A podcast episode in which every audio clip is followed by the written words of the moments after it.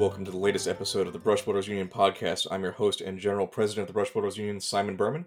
This month, I am joined by the one and only union member, Adam Loper. He's been a long time member of Brush Wielders Union. You, you may know him better as Uncle Atom of the YouTube channel Tabletop Minions. Adam, thanks, man. It's great to talk to you.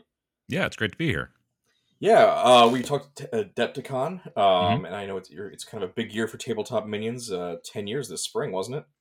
Yeah, we just hit the uh, well, we it was just to say I. Uh, I'm pretty much a I'm a one man show. Um, sure. Yeah, I hit the one man or I hit the uh, the decade uh, mark in beginning of March, actually, just before Adepticon. Uh, I started the channel in early March of 2013, and um, it's not always been weekly. It didn't start being weekly until like September-ish of 2015 is when I finally said, you know, I should try to do this less randomly. And then yeah, it's pretty much it's pretty much stuck on from there every, every, Friday, and then of course there's the every other Sunday show every couple of um, days and every couple of weeks, and then um, there's also um, I've now I've been streaming on Twitch since the pandemic. Uh, I stream on Twitch twice a week on uh, Monday nights. 7 central and friday mornings 10 central and i do that for like three hours and just basically paint and chat and answer questions and stuff like that very cool. Yeah, if you're listening, all this is going to be linked in the show notes, so you know definitely go check it out on YouTube and uh, Twitch and, and elsewhere. Mm-hmm. Uh, but yeah, let's talk a little bit about tabletop minions. I think you know as far as long running miniatures gaming, well, not just miniatures gaming, but largely miniatures gaming related podcasts mm-hmm. or YouTubes, I should say. Um, you've got one of the longest going at this point. The content's great. You were in, uh, you know, how did, how did you get started with that a decade ago?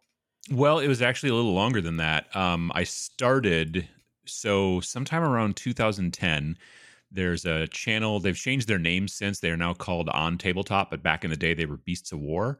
And they were a very well produced kind of like YouTube channel. And I was watching um, their their content, and they put out a video and they mentioned Gen Con in the title or whatever. And I was planning on going Gen Con that year. I've been going to Gen Con since 1992. I think I've missed maybe three or four since 1992. Yeah. And so I was hoping that they were going to be there. And so I could be like, oh, that'd be great. You maybe see those guys. And was it turns out they weren't going, but they were looking for someone who was going who might be able to record something or something, which they didn't say in the video particularly they said something like, "Hey, you know, put in the comments below if you're going to be at Gen Con," and I did. And back in that day, YouTube had a messaging system, so you could like message users and stuff like that. So they sent uh-huh. me a uh-huh. message uh, and said, "Hey, do you have like a camera that shoots HD? Do you have uh, you know a microphone? Would you be interested in talking to these different um, you know marketing people and things like that?" Um, I don't know that it was that year. It was some year at Depticon, but that's when you and I met. Yeah, I yeah, yeah. I interviewed you for uh, when you were with um, Privateer Press. Uh huh. Yeah, yeah. So, um, yeah, I, I was their U.S. correspondent for mm, like about two years. I so remember I, that. I would, yeah, I would go to to uh, you know Gen Con and Adepticon. Those were the two main things that I would go to. Uh, and then I just I wanted to start doing my own thing. I wanted to learn uh, video editing. Really, like I was just basically taking footage and then you know throwing it into. Well, it wasn't a Dropbox because there was no Dropbox right. the, in the early days. It was FTP basically. So you know, and you're at a hotel and you're trying to FTP footage to you know Northern Ireland. Uh, and it would drop all the time constantly because you know hotel internet's kind of garbage. Yeah, yeah. But uh, nowadays it's way easier, obviously, if I was to, having to do that. But um, it was yeah, it was just a situation of basically me deciding, you know, I kind of wanted to do my own thing and everything, and mm-hmm. so it was a, a amicable uh, breakup, you know. Uh, and sure. one of these days, I still want to go visit uh, those guys up in Northern Ireland. Um, we were, my wife and I were thinking about going to um, England in uh, fall of 2020, and then nice. that didn't, uh, course, yeah. did, did not turn out. So uh, yeah, so one of these days it'll probably happen. But um, yeah, that's kind of how I started. And then I just, you know, sort of made random videos about wargaming because I wanted to tr- teach myself tabletop or sorry, edit, editing, you know, video editing. Sure. And I thought I should make it about a hobby that I enjoy. So I'm not just flailing around and making videos about whatever. So that's why I focused on tabletop wargaming because I've been doing that for quite some time. And then, uh, I kind of started to focus on the channel should be not just about tabletop gaming in general, but about getting people into the hobby, getting you know new players into the hobby, and all that kind of stuff. Um, and that's when kind of the mission statement there is not technically an official mission statement but that's kind of when the mission statement sort of changed and it became about sure. getting people into the hobby and showing people that it's not as scary as you might think and that's what I've been focusing on for uh, probably at least the last nine years. Like I said, Yeah. the early days it was a lot of just like, oh, I'm gonna just make a video about doing this thing and see how that works out, and then you know, two months later I'll do another video, and then two weeks later I'll do another video, and it was like I said, late September, I think, sometime, or sorry, yeah, late September, probably like 2015 is when I decided finally, like, let's just start putting these things out every single Friday. So Yeah, that's cool. That's I mean, it's a, it's a long tail on it, but I think I think it's really admirable mission statement because I think miniatures gaming in particular is kind of an overwhelming hobby to get into if you're if you're new to it, even if you know people who are. mhm. Um, you know, it's really it's more resources like like YouTube and your your channel these days, but um, you know, it's, it's almost overwhelming to figure out where to start. You know, so as you were kind of starting to move in that that direction of creating content for new players and getting them started and introduced to the hobby, what what was your introduction to the hobby like? Um, when I was in middle school, so I played some D and D. I had a, a a babysitter that taught me uh, D and D when I was probably in fifth grade, uh, and then in sometime in middle school, uh, f- uh, my mom has this had had a friend, uh, and her oldest son and I we would you know hang out together from time to time, and he played BattleTech back when it was still cardboard standees. I don't even know if Yeah. they had you know plastic or metal miniatures back then. So we would play BattleTech sometimes over at their house, and he kind of taught me that.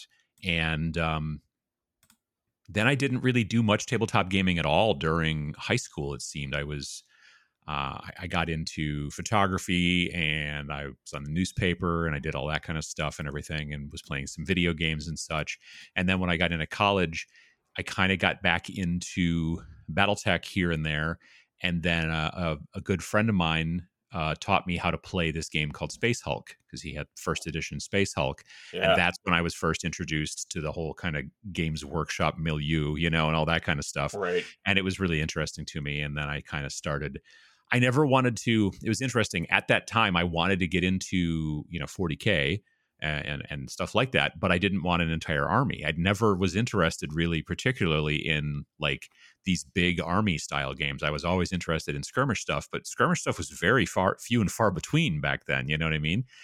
Um, yeah, absolutely. yeah. So it was a situation of like me buying models here and there and just sort of messing around with them and painting them and everything. And I was trying to find like some sort of game. There was a game that came out one year at Gen Con. What the heck was it called? Shock Force, I want to say. It came Oh, like know a- that one. it came in a, like a white uh, box that just had a sticker on it, and then it came with like a unit of like kind of five or six like kind of soldiers that were obviously hand sculpted, and then there were I think five or six like Native Americans, and it was basically like post-apocalyptic kind of America, and so you had like corporate forces against like Native Americans against Oh, wow. like all kinds of different things, these different factions. I mean, um, uh, Sh- uh, Shadowrun was real big at the time, you know, and so it was kind of it wasn't quite cyberpunk, but it was kind of pulling from that, like you know how in, in cyberpunk you had like the Native Americans who would become a big faction, you know, and then you had all this kind of different stuff going on. So it was working in a lot of these different things, and it was kind, kind, of, kind of, of early '90s era. yeah. I'm trying to remember the name of the Yeah. company, Dream Forge or Dream something, but yeah, the game was called Shock Force: Battles in the Remnants of America or something along those lines. And I was like, well, this is really cool, and um, but then eventually I did, you know, I started getting into uh, other types of games that were a little bit more skirmish oriented, and then like in fifth edition, I started playing Combat Patrol with uh, some guys that I knew. And that's you know, f- f- f- well nowadays especially it's a more important kind of 40k thing. But at the time, Right. it was sort of like a I don't want to say it was crowdsourced, but it was like I think that they had like put something into a White Dwarf at some point, and then people in our area at least just sort of ran with it. Yeah, it was very fan directed. Sure. yeah, exactly, exactly. Um, and so that's when I kind of got into that. And I, I honestly, I have never yet completely had an entirely painted 2000 point force of uh, 40k. I've had a Yeah. 1500 point force, and then I had the models built and primed to take it to five, to, you know, the extra 500 points Uh-huh. but it never really yeah and and even to this day i'm still much more interested in skirmish and i'm really enjoying combat patrol and stuff like that and i think that i'm going to probably eventually have like a thousand point army for for 10th edition but that's Yeah. probably i just don't see myself i just don't want to push around that many models in place That's for that long yeah. you know what i mean so Um, I, I, think it's cool that you recognize it about yourself because I, I, think a lot of miniatures gamers they, they, they, there's some you know ideal way to play the game they have in their head, but it actually doesn't match up with what they actually want to play. Exactly, it causes a certain amount of stress and and confusion for people. So I think it's cool you're able like I prefer skirmish gaming. That's what I'm going to focus on. I, th- I think that yeah, like I, I will make videos sometimes that people in the comments will be like, well, yeah, thanks for saying that there, Captain Obvious. Uh, you know, like I did a video just recently about how like reasons why you might not want uh, the Leviathan box, like before it came out. And I literally said in there, if you don't want Space Marines or Tyranids, then you probably don't want the Leviathan box. And there were yeah, people sure. who were like, and there were people who were like, yeah, well, no kidding. But then there were also lots of other comments from people like, you know, I needed to hear that. That's yeah, because I was like, absolutely because the hype was really like big, and I'm like, I got to get this box. But honestly, I don't I don't play either of these forces, and I don't see myself playing these, you know. And I've still got the Indomitus box from three years ago that sure. I barely even, you know. And so that's the kind of stuff that I do kind of like to focus on is that not only the concept of like, look, don't just go along for the ride when the marketing tells you to, but also, you know, I like to tell people that since it's gaming, it should be fun. Like that's kind of the point to games, mm-hmm. you know, and the thing that I think is really important about this hobby, and I think is really cool about this hobby, is that if you do it right, and by right I mean don't take it crazy seriously and get crazy about it all the time, it should be a stress relieving hobby. It should be almost like when you're sitting there and you're painting or whatever. I was just downstairs before this started. I was painting some bases on some uh, uh, Imperial Guard that I'm working on for a combat yeah. patrol.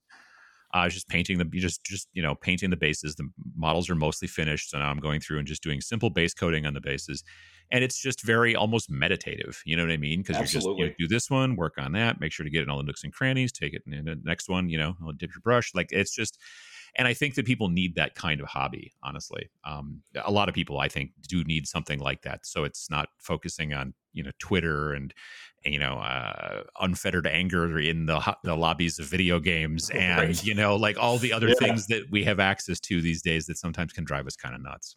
Yeah, absolutely. And I, I think, you know, kind of going back to like what you're talking about, you know, with Leviathan, like, you know, don't get it if you're not going to play Tyranids or or Space Marines, right? And it, it's it's approaching the hobby with a level of intentionality.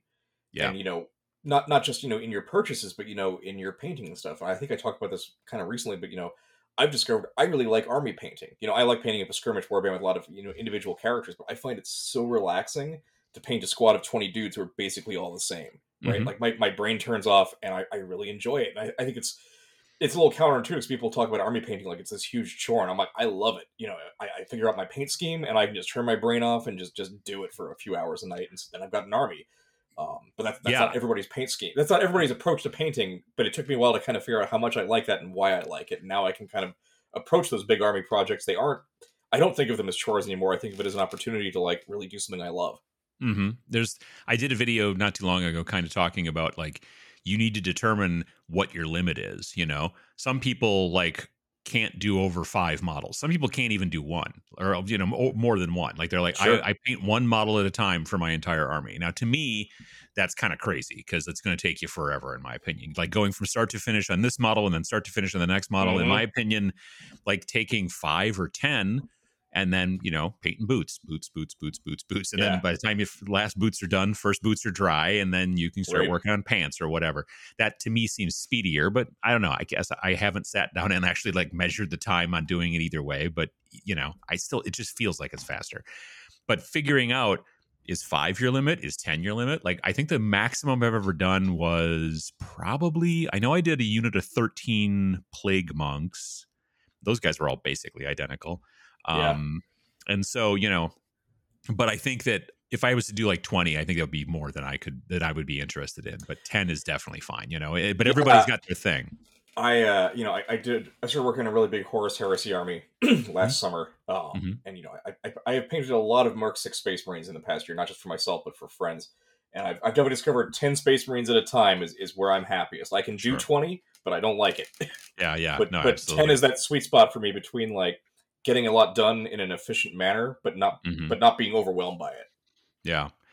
No, I, I, I, I, like I said, I think ten is usually my my limit, but it's um, it's I, I can go a little higher if needs be, but generally sure. ten. Like I'm working on technically twenty right now, but there I'm I'm working on ten off stream, and then 10 like just only on Twitch. So the ones that I'm working on off stream, I'm way ahead on. I'm almost finished, and the Twitch ones, um, very frequently I like to work on a project that I have that I only work on when I'm doing it on Twitch because then that way, then people who come in, you know, on next next episode see me pick up where I left off, as opposed to they come back and then I'm like, okay, well I've finished those guys and I'm working on something else, or I'm you know I, I've done you know six more steps since then, and now you guys are going to see what's going. Like people kind of, especially if they keep coming back, they like to see the progress uh, on that. It seems so that's why I have a tendency to do that, but I'm not going to do it for the entirety of the combat yeah. patrol because it'll take me forever. I did do it for the entirety of the combat patrol for my death watch but it was only 15 dudes so you know it was fine. But this is you know there's 20 uh, shock troops there's a five person squad of um uh, like commander like command squad. Mm-hmm. there's a armored sentinel and there's two bases of the uh, field ordnance uh, thingies and i think that's i think that's all of the combat patrol so I'm, you know, kind of working on a unit, but then I'm working on everything else in parallel. And um, sure, and I'll be continuing to go on that because I think after I'm done with this combat patrol, I think at least on Twitch, I'm just going to go on to another thing that's going to either be another combat patrol because I have other ones I could be working on, or I might just continue along with some other piece of the thousand point army that I'm working on uh, overall for that group and uh, and go from there. But I do like to try to. I mean, every once in a while, I have um like sponsored streams that I do where I'm working on a project, you know, uh, for a sponsor and that kind of stuff. But in general, yeah, yeah. you know, if I'm if I'm doing uh, a project specifically, I like to go from you know beginning to end. Maybe not to the very end. I very frequently don't paint bases on stream because a lot of times you're like, okay, put wash and everything, and then wait for 45 minutes. Yeah, not not, not the, most exciting part of the, exactly. uh, the process, is it? Yeah, exactly. Yeah, that's cool though. But, um, I'm I'm loving combat patrol myself. I think it's you know there's a lot of armies I don't necessarily want to paint a big army for, but you know I do a combat patrol of world eaters. That'd be cool. Exactly. And, uh, that's it's fun that's, as hell too. Yeah. I played six or seven games with my Eldar and uh, Tyranid combat patrols. I had a great time with it. Mm-hmm. Yeah, I've been playing uh, against uh, Sam Lens. We've been we've been playing a bunch. Um, we've been playing. I've been playing the Space Marines from the Leviathan versus his Tyranids from Leviathan, and then last time we played, he started a Necron uh, force uh, oh, nice. combat patrol. You know, he had he had like all the parts from Indomitus, but he just needed to get a Doomstalker, and he was able to find one locally. Yeah, yeah. You, you, can't find Doomstalkers right. anywhere. Yeah, they vanished. Um, yeah.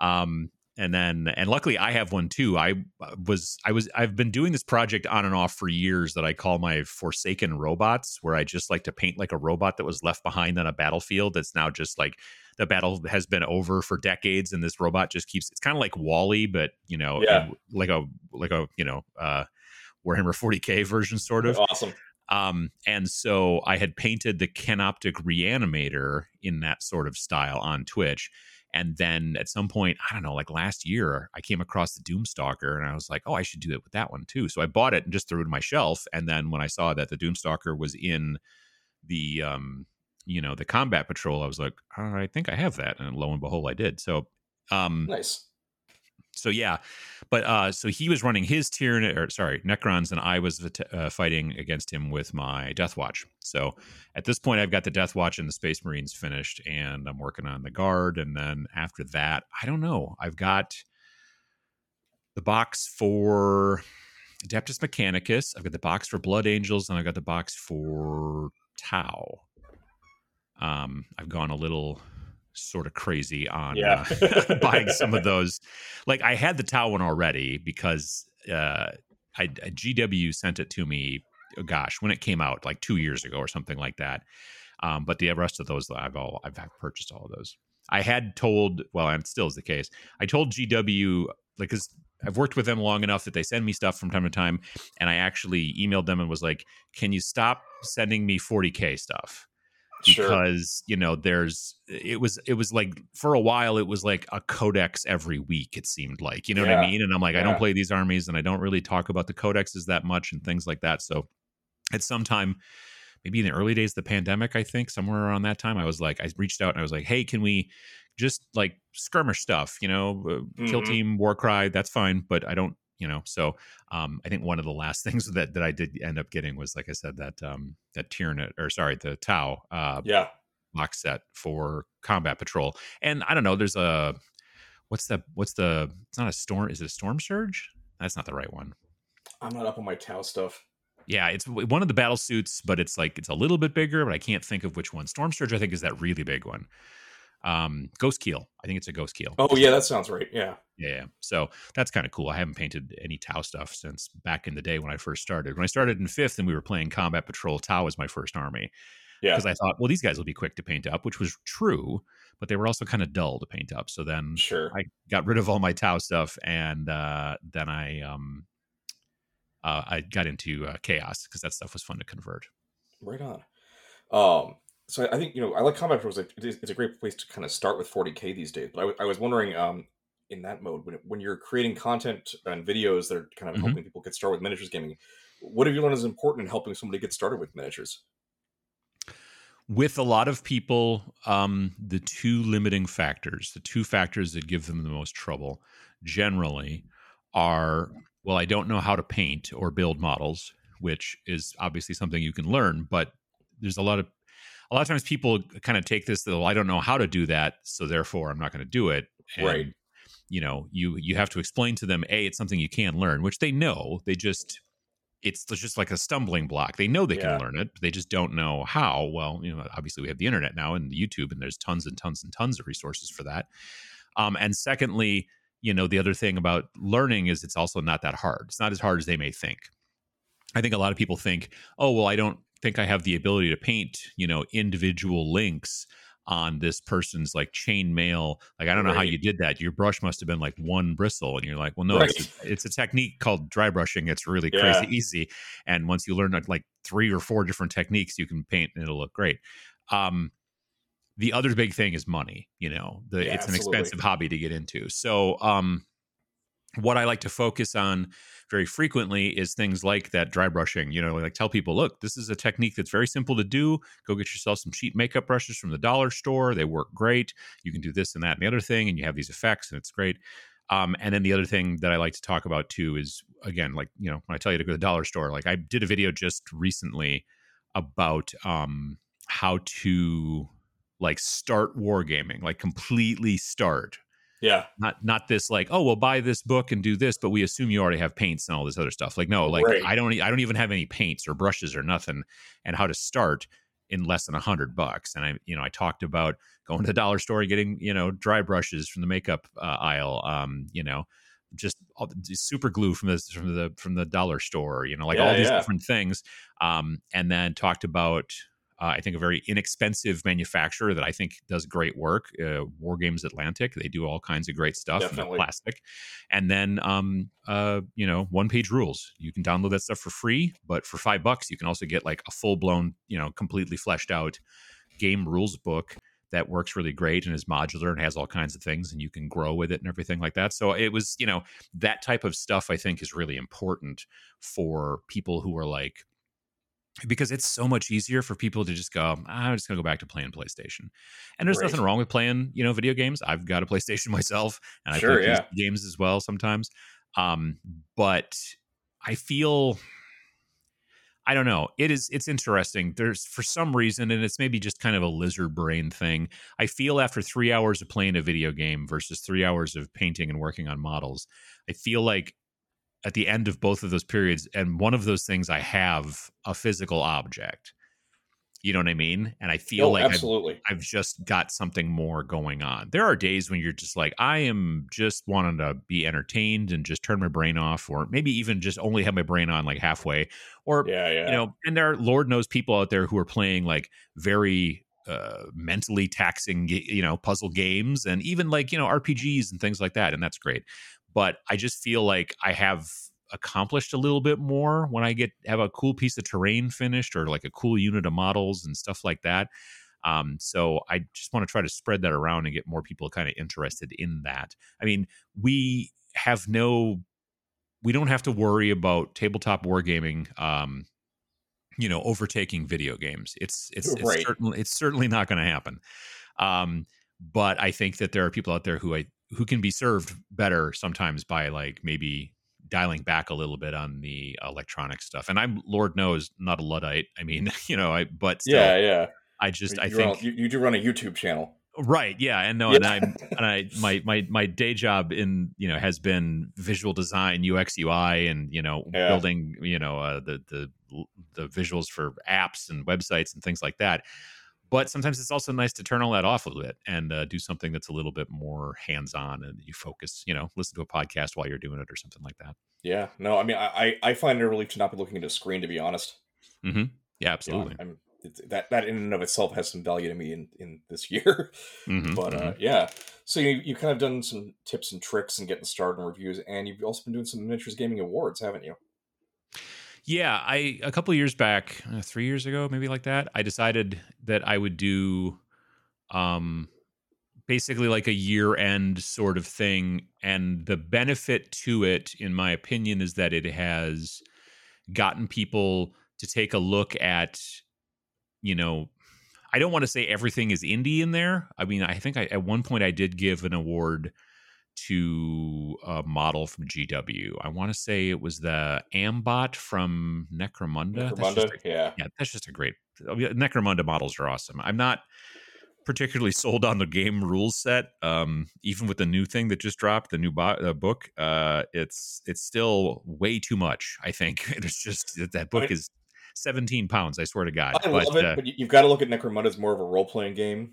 Yeah, really. You have, no, yeah, you have, a, you have, a, you have a gang instead of a character sheet, right? And then you have mm-hmm. all these these buttons and extra bells and whistles you can use to make the campaign do whatever you want. But it's it's it's a lot, and I, that's a feature for me, but uh, it's not for everybody. Right? Yeah. No, I uh, not last year, but the year before at the little convention that I run here in town, the Tabletop Minions Expo the uh, a guy ran uh, Ash Wastes because it just came out and he was running demos of it. That's pretty much what happens at uh, TMX. Is just it's all demos. People you know teaching other people you know, games and stuff. That's cool.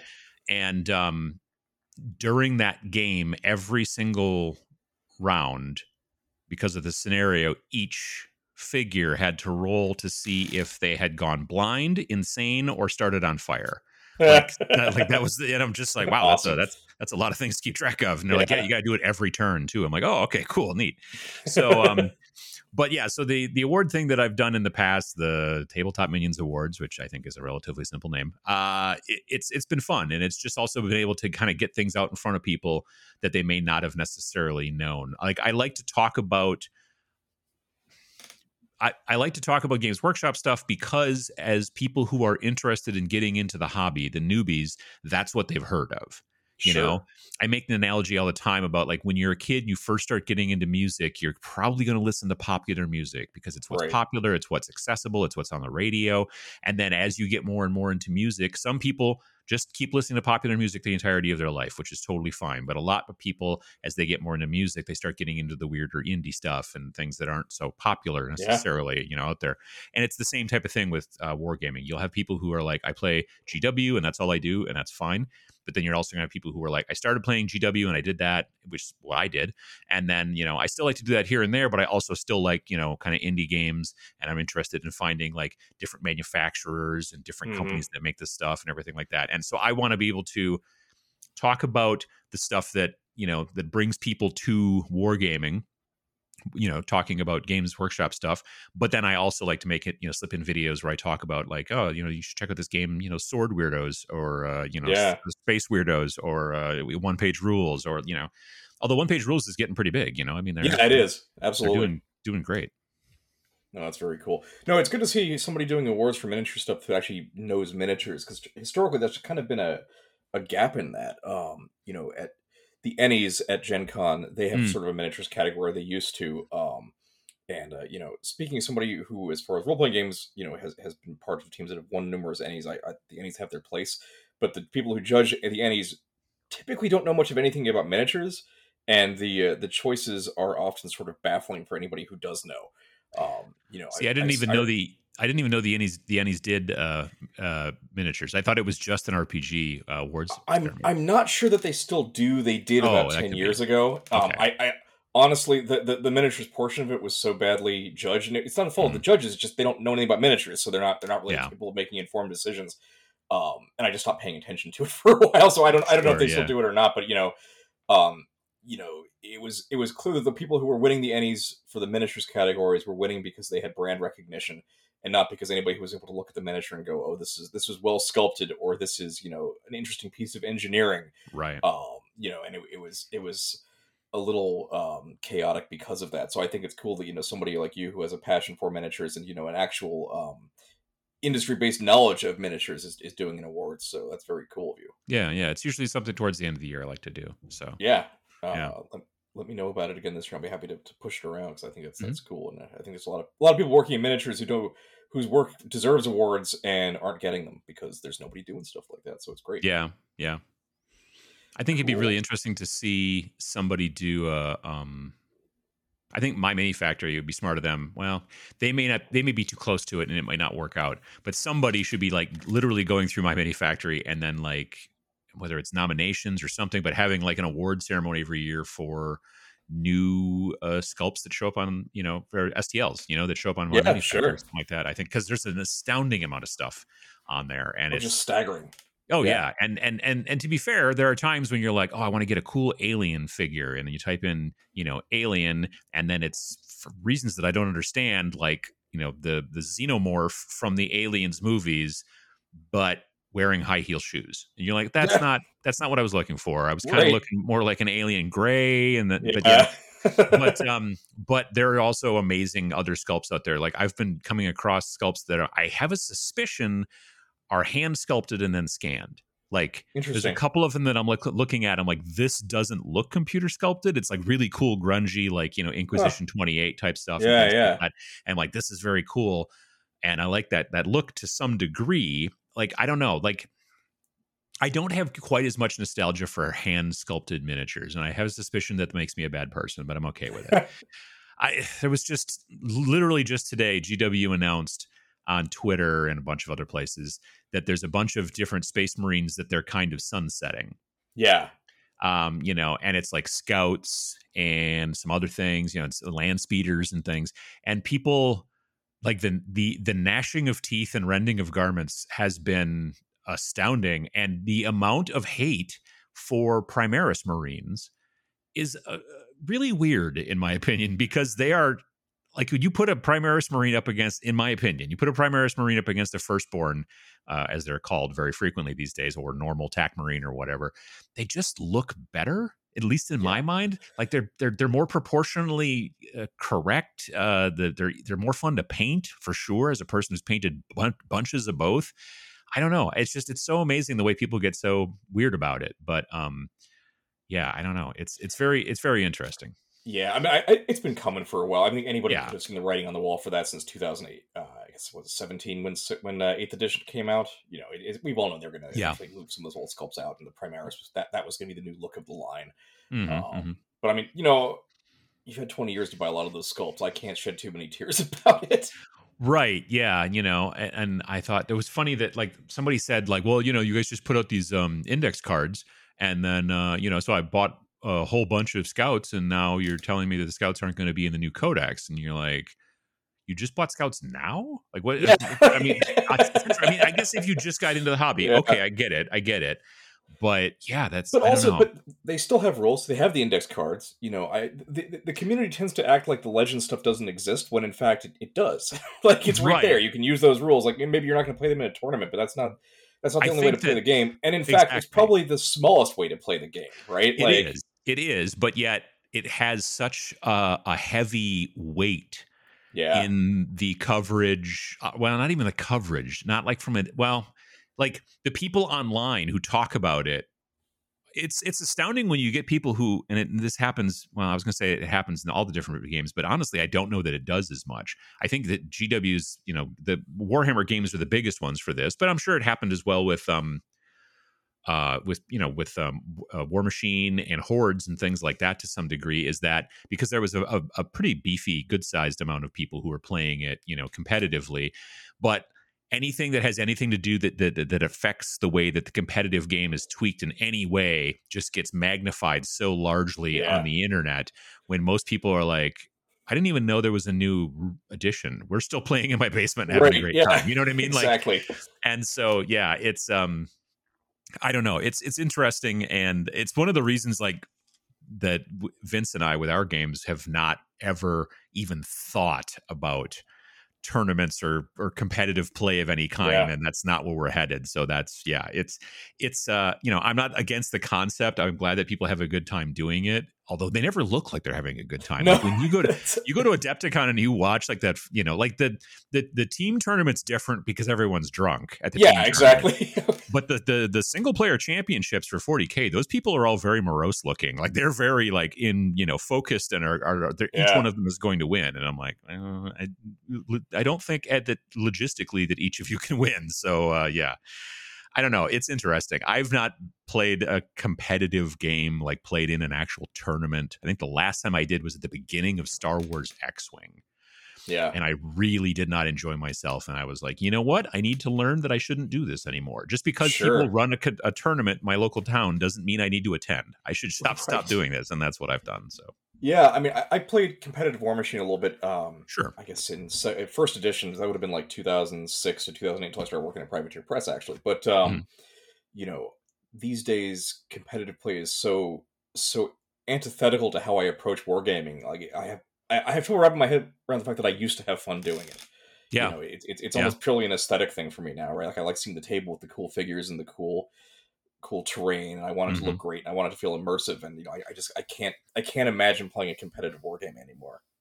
But, yeah, uh, no, it's definitely for me it it's again and I've I mentioned this before I just feel like if you're not having if it if you if it doesn't seem as if you're having fun then my question is are you playing a game you know or right. is it becoming work or something like that or, or yeah, you know absolutely. that's yeah yeah uh, but you, a minute ago, you mentioned you know the games you're doing with uh, with Vince, I presume Vince Venturella. Uh, yes. So let's talk about yep. those. You guys have a couple, couple, couple games out now. You got some new stuff coming out. I'd love to hear more about that.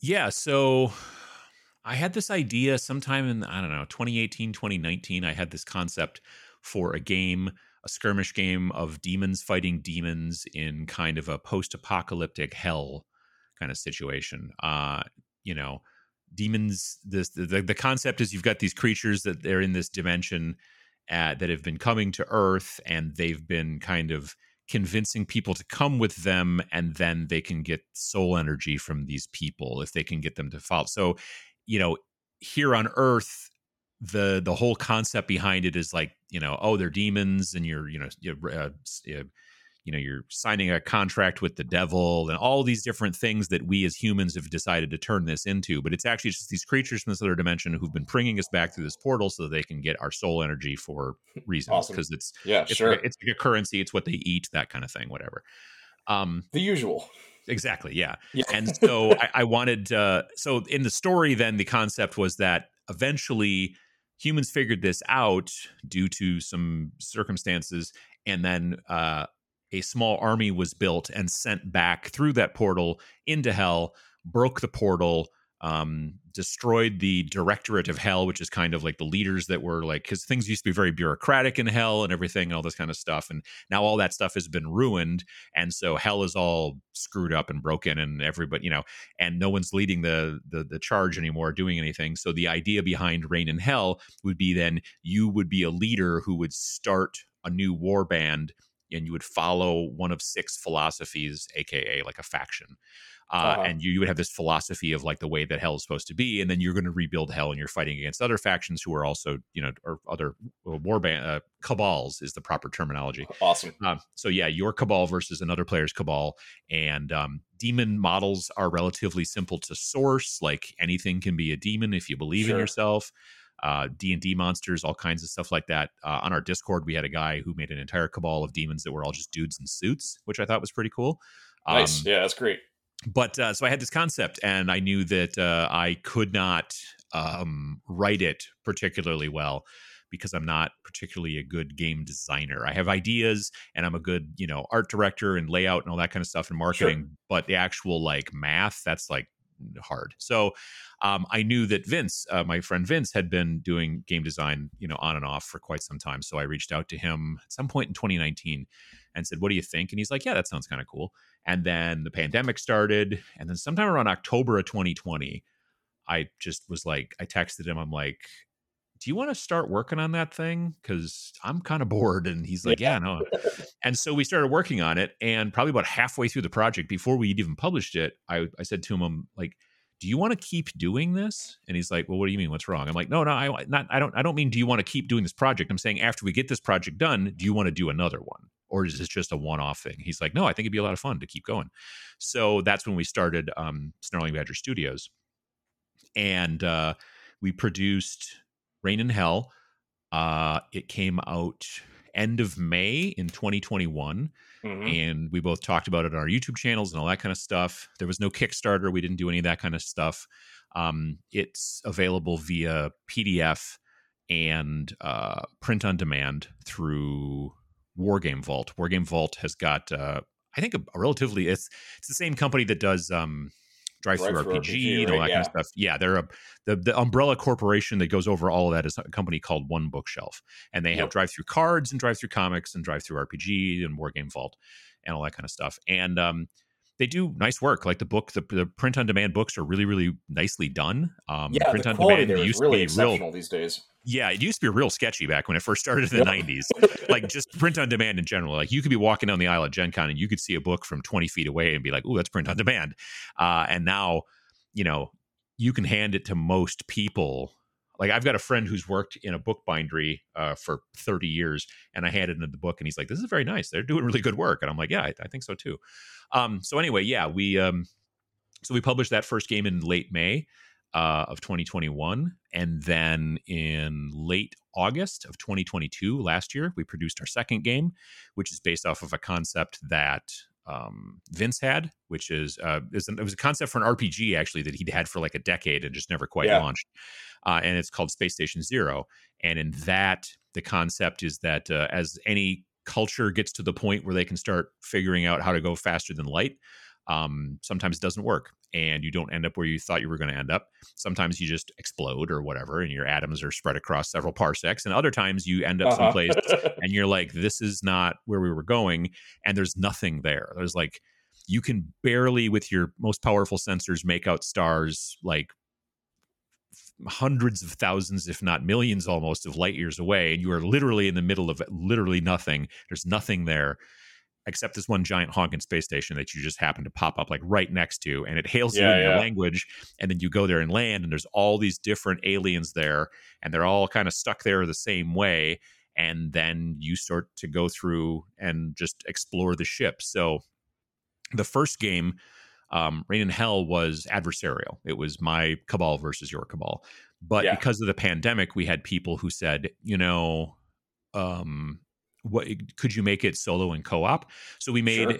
a, a, a very simple expansion, um, which is PDF only, uh, and the expansion was basically it added six more missions that you uh, went through like in a row. It told a story. It wasn't just like roll a d6 and play a mission. And you you did right. the first one and the second one, the third one, and that was the solo and co-op kind of expansion, which we called the Oculus Spear. Um, with Space Station Zero, we decided to put um, solo and co-op play like in the forefront. You can still play adversarially if you want to. They've got the versus mode in there. We've got the versus mode in there as well, but we wanted to focus a little bit more on that. And this one's a little bit like a, a, a branching narrative.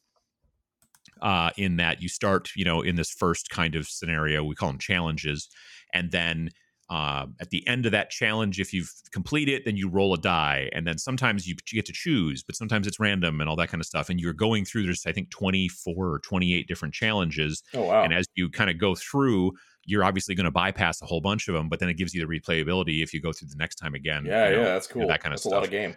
Yeah, it is. It is. Yeah, and we we were also beyond solo and co-op. We're also very interested in um, the campaign style games like this, the uh, Reign in Hell was the same thing that as you played you could add new demons you could demons could go from being lesser demons to um, greater demons to superior demons they could kind of upgrade like pokemon and all uh-huh. that kind of stuff and uh, yeah and so that's what we did with um, that game and then this year uh, back at the beginning of june we launched our third game which is called uh, majestic 13 which if you're uh, any kind of a UFO conspiracy nut uh, like me, uh, then you probably get it. But um, the Majestic 12 is this this conspiracy that after the Roswell crash in 47 in in uh, New Mexico that the president I think was Truman at the time Truman um got this group of 12 different military guys and like business guys and all of this stuff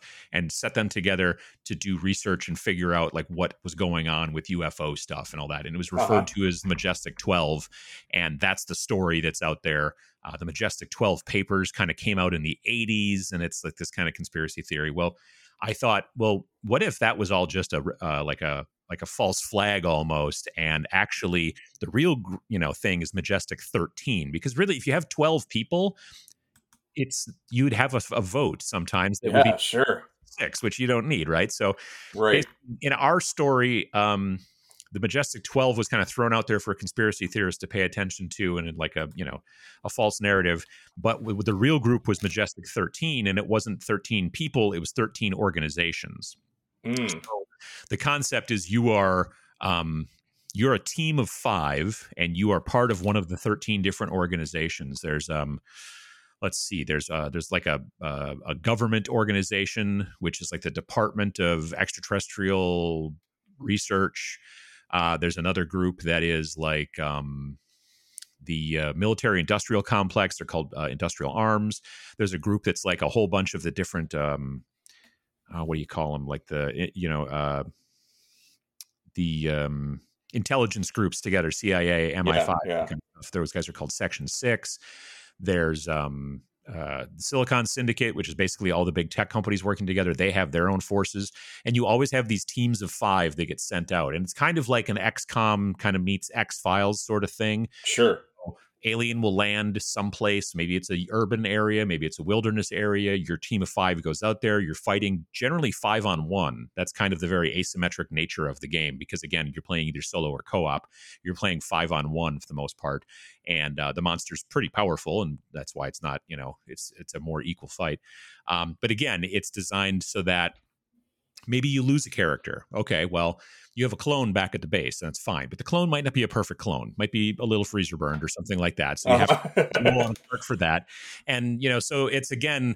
We, we've been kind of straddling the line in these last two games a little bit as we do more and more of the kind of um, campaign stuff where you're starting to head into the lowercase RPG sort of stuff. You know what I mean? Yeah kind of like you do in video games. Like in video games, it's not really an RPG. You're just getting stats and experience, and you're beefing up your person to do this or that. It's not like actually playing a role like i'm going to go talk to the tavern owner you know that kind of right. thing what's going on in town it's more just the stats and the tweaking and that's what we're doing with these games they're all uh miniature agnostic we're not making a miniature line for any of these at this point um mm-hmm. there's just so many things out there that you can use you know majestic 13 you need uh again pretty much anything can be an alien as long as you as long as you believe in yourself yeah. um and uh, the teams themselves are predominantly like modern military looking folks that you generally yeah. just paint either dark gray or black. Yeah, uh, you know, kind of miniatures for that. Right, it kind of gives you that Men in Black sort of thing, you know, and uh, and then you know, like with Space Station Zero, any kind of again, like you needed like some sort of mutanty kind of creatures to fight against, and you need some roboty type of creatures. And again, we're never we're never saying, well, they have to look like this. They have to have tentacles. They have to look like, you know, whatever. We're always just like, yeah, it's yeah. an alien. Here's its stats. Use what you want. And we've had people who've like pushed back and been like, but I need to know exactly what it looks like. And we're like, well, we don't even know. You know what I mean? So, right. I, you know, it's, we, we want to teach people. And I think that specifically Games Workshop, but the big companies in general have definitely tried to teach people when you're going to play a game, you got to use the right miniatures, right? Mm-hmm. Right? You got to use our miniatures, right? And we're trying to be like, look, you can use whatever miniatures you want. Um, sometimes there's miniatures that you're interested in that you might like to uh, try and use, but you've never had a game to play them with. Well, now you do, you know. So, absolutely. Um, it's it's been going well. Like we've been having fun with it. Um, we've been producing, like I said, a game every spring. Well, technically, the last one, not the last one, but the previous one, Space Station Zero didn't come out till later in um, August. And that was uh-huh. just because the timing with the artist. Um, we knew the artist we needed to work with on that game. Uh, he's spectacular. He's a guy named uh, Will Kirkby. And uh, his schedule, he was working with Dark Horse Comics to do a bunch of stuff for. Um, he was doing the Critical Role comic book. He was doing oh, wow. like two or three episodes of that or issues. Why do I say episodes? But yeah, two or three issues of that. And so because of the timing on that, we ended up having that game come out a little bit late. But it was, I mean, it's you know we're self published, so it's fine. But um, yeah, in general, the idea is in the future to have the the games come out generally in the spring. Um, we're already working on our next game for 2024, and we're also now starting uh, starting this winter, probably sometime in November. We're planning on putting out a little zine, which will be just basically PDF only, but it will be formatted so you could print it up and tell Adobe Acrobat to print it as a booklet, and it would print it, you uh-huh. know, like you know, eight and a half by eleven, but fold it in half, so it's five and a half by eight and a half. Uh, you could saddle stitch, you know, staple it if you want to. Um, and in that uh, thing we're going to be putting in like a like a micro game like which will be like a standalone just very kind of simpler kind of miniature game um uh, and then there'll be some add-on stuff that we'll have that will give more functionality or whatever to our uh, a couple of our previous titles and then the plan is to put those out every winter so basically have our big game out every spring and then our periodical out every winter and just kind of keep going forward from there Super cool, man. You got a lot of a lot of fun stuff heading up in the, the near future. So uh yeah, it's rad. So for the zine, you think it's gonna be these kind of like micro games? Yeah, I mean it's still gonna be like it's a miniature game, but it will be just for us, you know, because the first game was like 64 pages. Uh, Space Station Zero is like 122, and then Majestic yeah. 13 was like 144. This whole zine is going to be 24, maybe 28, maybe 32 pages, some you know multiple of four in that situation yeah the signatures but yeah so it's us just basically and it, i'll be honest like we had a meeting we we have a we have our meetings on sunday nights me and vince because he's in ohio and i'm in wisconsin and uh-huh. so we're on we're on discord and uh there's like I was I brought something up. I'm like, yeah, but it'd be really nice if we had this. And he's like, we we we can't keep everything in here because we're trying to make this as short as possible. I'm like, yeah, yeah. I know, I know. so it's kind of hard to like self edit, but yeah, um, but it's kind of fun. I think I like the idea. Like the micro games will probably not be solo and co-op because to do solo and co-op style games, you then have to build in some sort of, for lack of a better term, artificial intelligence, some sort of yeah, AI, yeah. a rule set that the monsters or whatever the opponents have to follow. Like mm-hmm. if this happens, then do that, and if this happens, right. then do that. And it, if you don't have that in the rule set, then that's just a lot of extra words you don't have to put in there. So then if it's just like sure. fight against somebody else, so yeah, they'll be but that that that zine will be considerably cheaper than you know our our regular books because it'll also yeah. be considerably shorter and everything like that. But honestly, like we have focused very strong on, like we both very strongly believe in keeping these things as um, uh, you know inclusive as possible. Yeah. So um, like our most expensive game, which was a Majestic 13, is uh, $19 plus shipping. Like yeah, we don't break anybody's bank. Right. You know what I mean? Like that's the thing. Like, you know, we've had people go, well, why did, why are the insides black and white? And we're like, cause it's so much cheaper to do it yep. that way. You know what I mean? um, yeah. And it's just like the book would literally cost twice as much at least because oh, of the of easy. that printing and then also then the artists that we work with would then have to do like the artists always do the, the, the cover uh, in in color. Although with the zine, that won't be the case. That's just gonna be all black and white. Because yeah. if you're gonna print it yourself, we don't want to use up all your colored sure. toner yeah, or whatever. Yeah, for sure. Um, but also then that way it's just cheaper. Like when you tell the artist, look, you know, we need like I don't know a, a, color cover and twenty pieces of internal art that are black and white. They're like, oh, okay, well that'll go quicker then, and then it's generally cheaper as well. So, um, yeah, we just uh, we just don't think that like I know that a lot of people out there like are like I really just love having this this fancy book and all this kind of stuff, but I I would rather have the 50 bucks, you know? Like I just you know, I if it's if it if it would cost less and then I could buy more models, then I'm a big fan of that. So that's that's kind of what we're looking at there. Hmm. Um, we still like to make the books nice. Like we, I, the artists we've been working with have been really cool. Um, I did all the artwork in Majestic 13. It's oh, not oh, cool. Well, it's not illustration. It's all like photo manipulation, and I've been sure a Photoshop nerd for work for literally the last quarter of a century. Yeah. So for me, it was a lot of like stock imagery of like alien monsters and um, you know, military guys and stuff like that. And then I wanted to make everything look like it's a very kind of dossier kind of thing yeah, where yeah. you're opening a folder and you're having a bunch of pictures in there, and some of them have got stamps on them that say top secret. Some of them the corners are bent, you nice. know, and stuff like that. So it was it took a lot longer for me to do that but everything was super bespoke. I would have a column that would end like here, and I go, okay, now I need like a little snippet of like a piece of a memo that's redacted that has this in it, and then I would build uh-huh. all that and put it in there. Um, when you work with an artist, you tell them I need these pieces in these sizes roughly, but you haven't even started layout yet. Yeah. So then you're like, okay, I have this space in my layout. Uh, which one of these pieces of artwork will work? And you just keep right. doing that until you run out of artwork. But when you're building it all yourself as you go, you can get really kind of cool stuff if you can yeah, pull it yeah. off. But it also took two and a half months. So sure, yeah, yeah, there are trade offs for sure. Exactly. Cool, Adam. Well, thanks so much for taking the time to talk to me. Um, yeah, absolutely. It's been a blast, man, and I'm looking forward to seeing all this new stuff you got coming out in the near future. Yeah, absolutely, absolutely. I appreciate it. Yeah, I I enjoy I enjoy what you're doing. Um, the red envelopes show up on the monthly, and uh, I enjoy that whole concept because I I think it was two years ago Adepticon. Is that when I think when we first because you started this before then, didn't you? Yeah, I mean it'll be, it'll be five years in December actually. Yeah, but I first heard about it at Adepticon because I think you had a little booth uh, out in the yeah. hallway out there. Yeah, yeah. yeah. yeah this is my so, second year at Adepticon, but yeah, thanks no. for the support, man. I'm happy to, very proud to have you as a member. Absolutely, absolutely, great. Cool, man. Well, so, and again, if you're listening out there, please check the show notes because there's gonna be links to everything that Adam is up to, from Tabletop Minions, Space Station Zero, all that stuff, Majestic 13, and uh, see more from the zine in the future. But, uh, dude, thanks again for talking to you. I will hopefully hear from more from you soon. All right, thanks.